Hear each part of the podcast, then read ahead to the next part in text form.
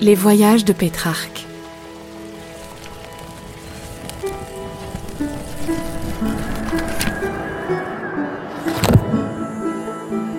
Pétrarque, écrivain et poète italien du XIVe siècle, est né sous le signe du voyage. Partons pour une odyssée sonore à travers les livres en compagnie de cet illustre précurseur de l'humanisme. Épisode 6 Le voyage intérieur. Comment Pétrarque nous invite à comprendre que la méditation est un voyage intérieur qui élève aussi haut que le sommet des montagnes. Si Pétrarque est connu pour être un amoureux de sa muse Laure, un philologue avant l'heure et un auteur passionné par l'Antiquité, il est aussi célèbre pour le récit de son ascension du mont Ventoux dans le Vaucluse. Cette montagne, qui avait aimanté son regard lorsqu'il était enfant à Carpentras, lui lance un défi, conquérir son sommet. Pétrarque a 32 ans et lui, le voyageur européen, entreprend cette ascension le 26 avril 1336. 17 ans après son ascension au mont Ventoux, il raconte cette expédition dans une lettre, comme s'il avait écrite le soir même. Son destinataire et maître à penser, Dionigi di Borgo San Sepolcro, moine de l'ordre de Saint-Augustin, est mort depuis plus de dix ans.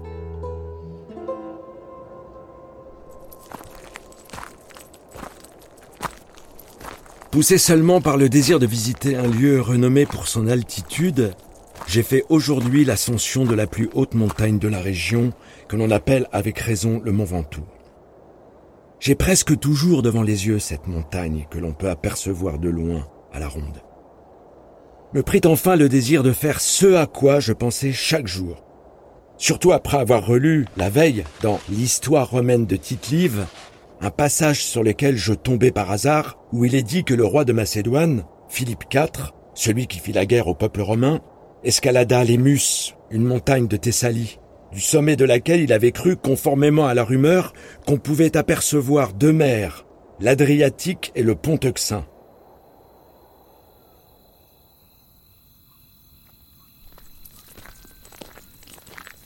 Nous quittâmes la maison et atteignîmes Malocène en soirée. C'est un endroit situé au pied de la montagne, du côté nord. Nous y étant arrêtés une journée, c'est aujourd'hui enfin qu'avec chacun un serviteur, nous avons commencé, non sans d'énormes difficultés, l'ascension de la montagne. C'est en effet une masse rocheuse, très escarpée et presque inaccessible. Mais comme l'a dit si bien le poète, un travail acharné vient à bout de tout.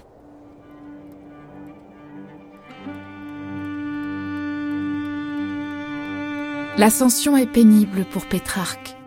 Et pour alléger ses pas, il s'accroche à ses pensées et s'interroge sur le sens de l'existence. Au fur et à mesure, son récit se charge d'un sens plus profond que le sens littéral, et l'élévation devient peu à peu l'allégorie d'un parcours d'une vie.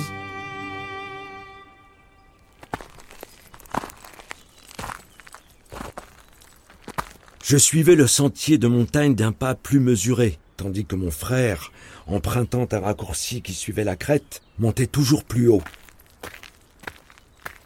Moi qui avais moins d'énergie, je suivais les déclivités, et à mon frère qui m'appelait et me montrait la route la plus directe, je répondais que j'espérais trouver de l'autre côté un accès plus facile et que je ne redoutais pas de faire un plus long parcours pour avancer de façon plus régulière.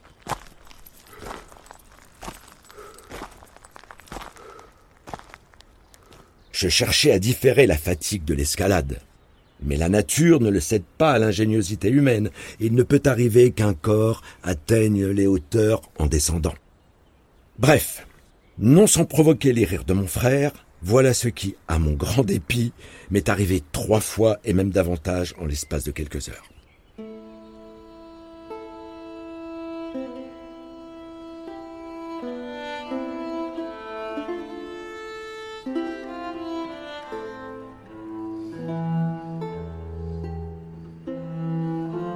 Et là, l'agilité de la pensée me faisant passer des choses matérielles aux spirituelles, je me tenais à moi-même les propos suivants. Ce dont tu as fait tant de fois l'expérience aujourd'hui en escaladant cette montagne, sache que cela arrive à toi et à beaucoup de gens dans leur montée vers la vie bienheureuse. Mais la raison pour laquelle les hommes ne s'en aperçoivent pas aussi facilement, c'est que les mouvements du corps sont visibles, ceux de l'âme invisibles et cachés.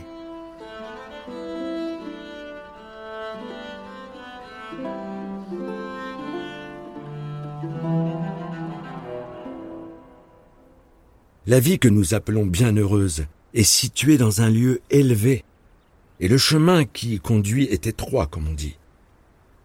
Beaucoup de collines y pointent ça et là, et il nous faut marcher d'un noble pas de vertu en vertu. Au sommet se trouve la fin de tout et le terme de la route, but de notre voyage. Tous nous voulons y parvenir. Mais comme le dit Ovide, vouloir est peu. Il faut, pour arriver au but, que tu le désires. Arrivé au sommet, Pétrarque découvre un magnifique paysage, les Alpes, qui sont ce trait d'union entre l'Italie et la France, à l'image de Pétrarque et de la Renaissance à venir.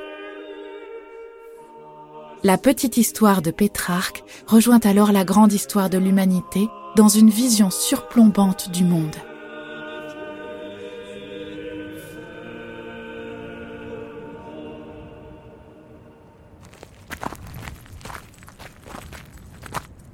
Sur son sommet, il y a une petite surface plane.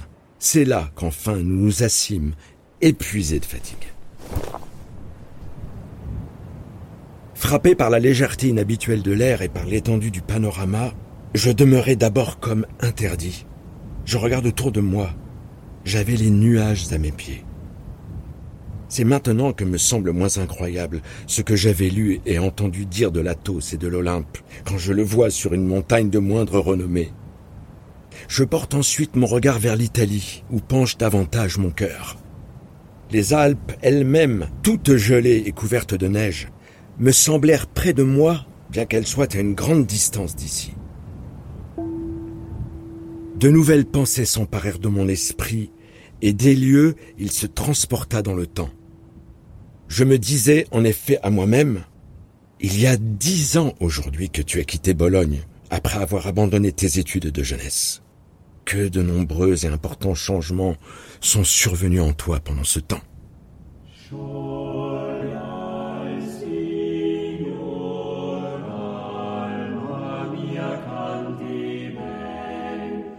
Et si tout à coup, le voyage devenait plus intérieur qu'extérieur? Et si l'ascension d'une montagne était la même chose qu'une prise de hauteur sur soi et le monde qui nous entoure? Et si l'introspection que l'on peut faire en soi-même était la plus noble des élévations? Pétrarque oblige, l'auteur a dans ses bagages le livre qu'il porte toujours sur lui, Les Confessions de Saint Augustin, cet ouvrage autobiographique du 5e siècle où le philosophe romain chrétien s'adresse directement à Dieu. C'est Dionigi di Borgo San Sepolcro à qui il adresse cette lettre, qui lui avait justement offert ce livre. Au lieu de fêter l'exploit du sommet, Pétrarque ouvre le texte au hasard, espérant y trouver un signe du destin. Et pendant que j'admirais tous ces endroits un à un, que tantôt me venaient à l'esprit des pensées terrestres, tantôt j'élevais mon esprit à l'exemple de mon corps à des pensées plus hautes, il me sembla bon de jeter un œil aux confessions d'Augustin. Je l'ouvre. Les premières paroles sur lesquelles je portais mes yeux furent celles-ci. Dire que les hommes s'en vont admirer les cimes des montagnes, les vagues énormes de la mer, le large cours des fleuves, les plages sinueuses de l'océan,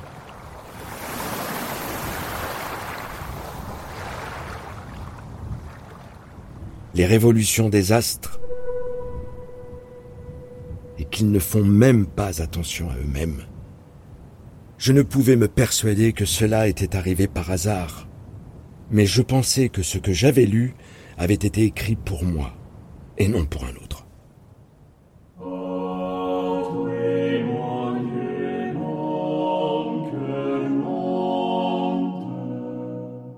Le récit de l'expédition au Mont Ventoux est-il véridique ou purement métaphorique?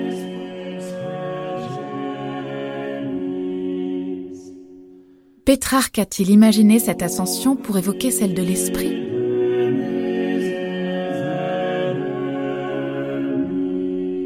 Si certains veulent croire qu'il n'escalada jamais le mont Ventoux, la chaleur du récit qu'il en fait et la symbolique qu'il en tire sur le voyage intérieur et extérieur est pourtant une association inédite, préparée déjà par d'autres auteurs italiens contemporains comme Cavalcanti et Dante, qui s'intéressaient à la conquête de l'intériorité et à l'exploration de la psyché.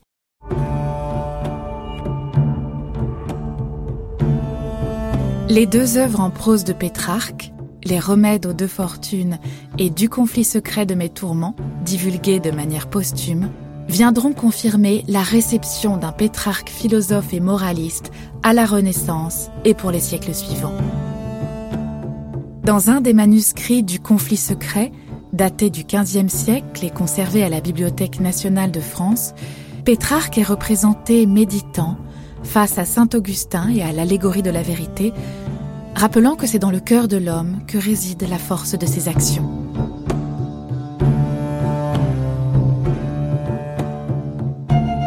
C'était Les Voyages de Pétrarque, un podcast original de la Bibliothèque nationale de France. Production exécutive, narrative. Conception et direction de projet, Sophie Guindon. Conseiller scientifique, Philippe Guérin. Écriture, Nelly Labert. Réalisation, design sonore et montage, Julia Griner et Ariane Neumann. Prise de son, Ruben Pérez, La Fugitive. Musique originale, Julia Griner. Voix, Élodie Hubert et Jean-Philippe Vidal. Production, Cécile Cross, assistée de Charlie Dervaux. Ce podcast a été produit à l'occasion de l'exposition L'invention de la Renaissance, l'humaniste, le prince et l'artiste, présentée à la Bibliothèque nationale de France jusqu'au 16 juin 2024.